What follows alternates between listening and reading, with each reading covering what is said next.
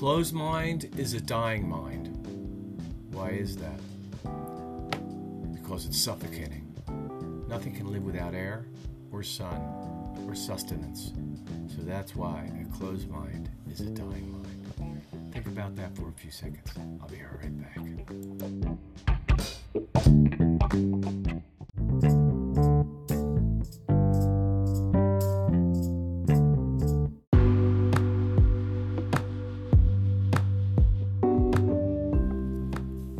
So what you think?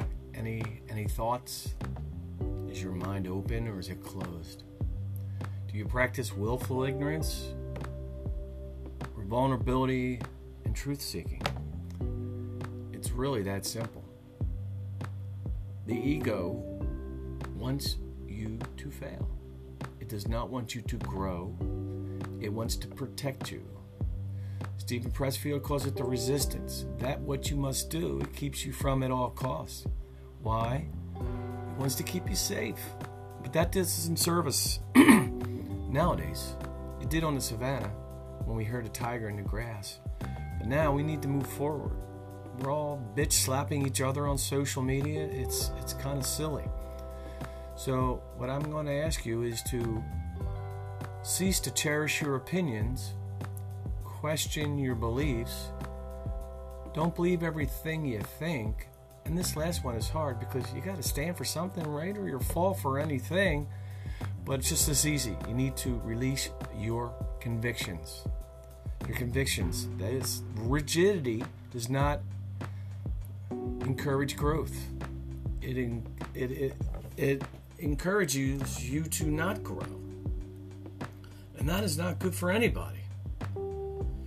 So, you gotta peel your head open, let all those cobwebs blow into the wind, take a walk in the sunshine, and embrace embrace that which you could not even question before. And to let it go. Beliefs are faith is belief without evidence. So call me a liptard if you will, but I'm all about communication. Open ears, open mind, open heart, open office, open arms. I am here for you. Um, well, I call bullshit on myself on a regular basis, and you know what? It's enlightening.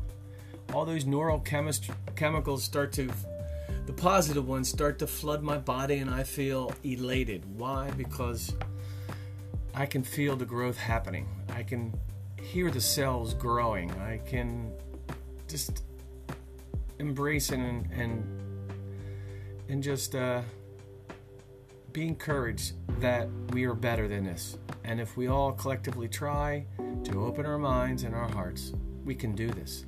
I assure you, we can do this.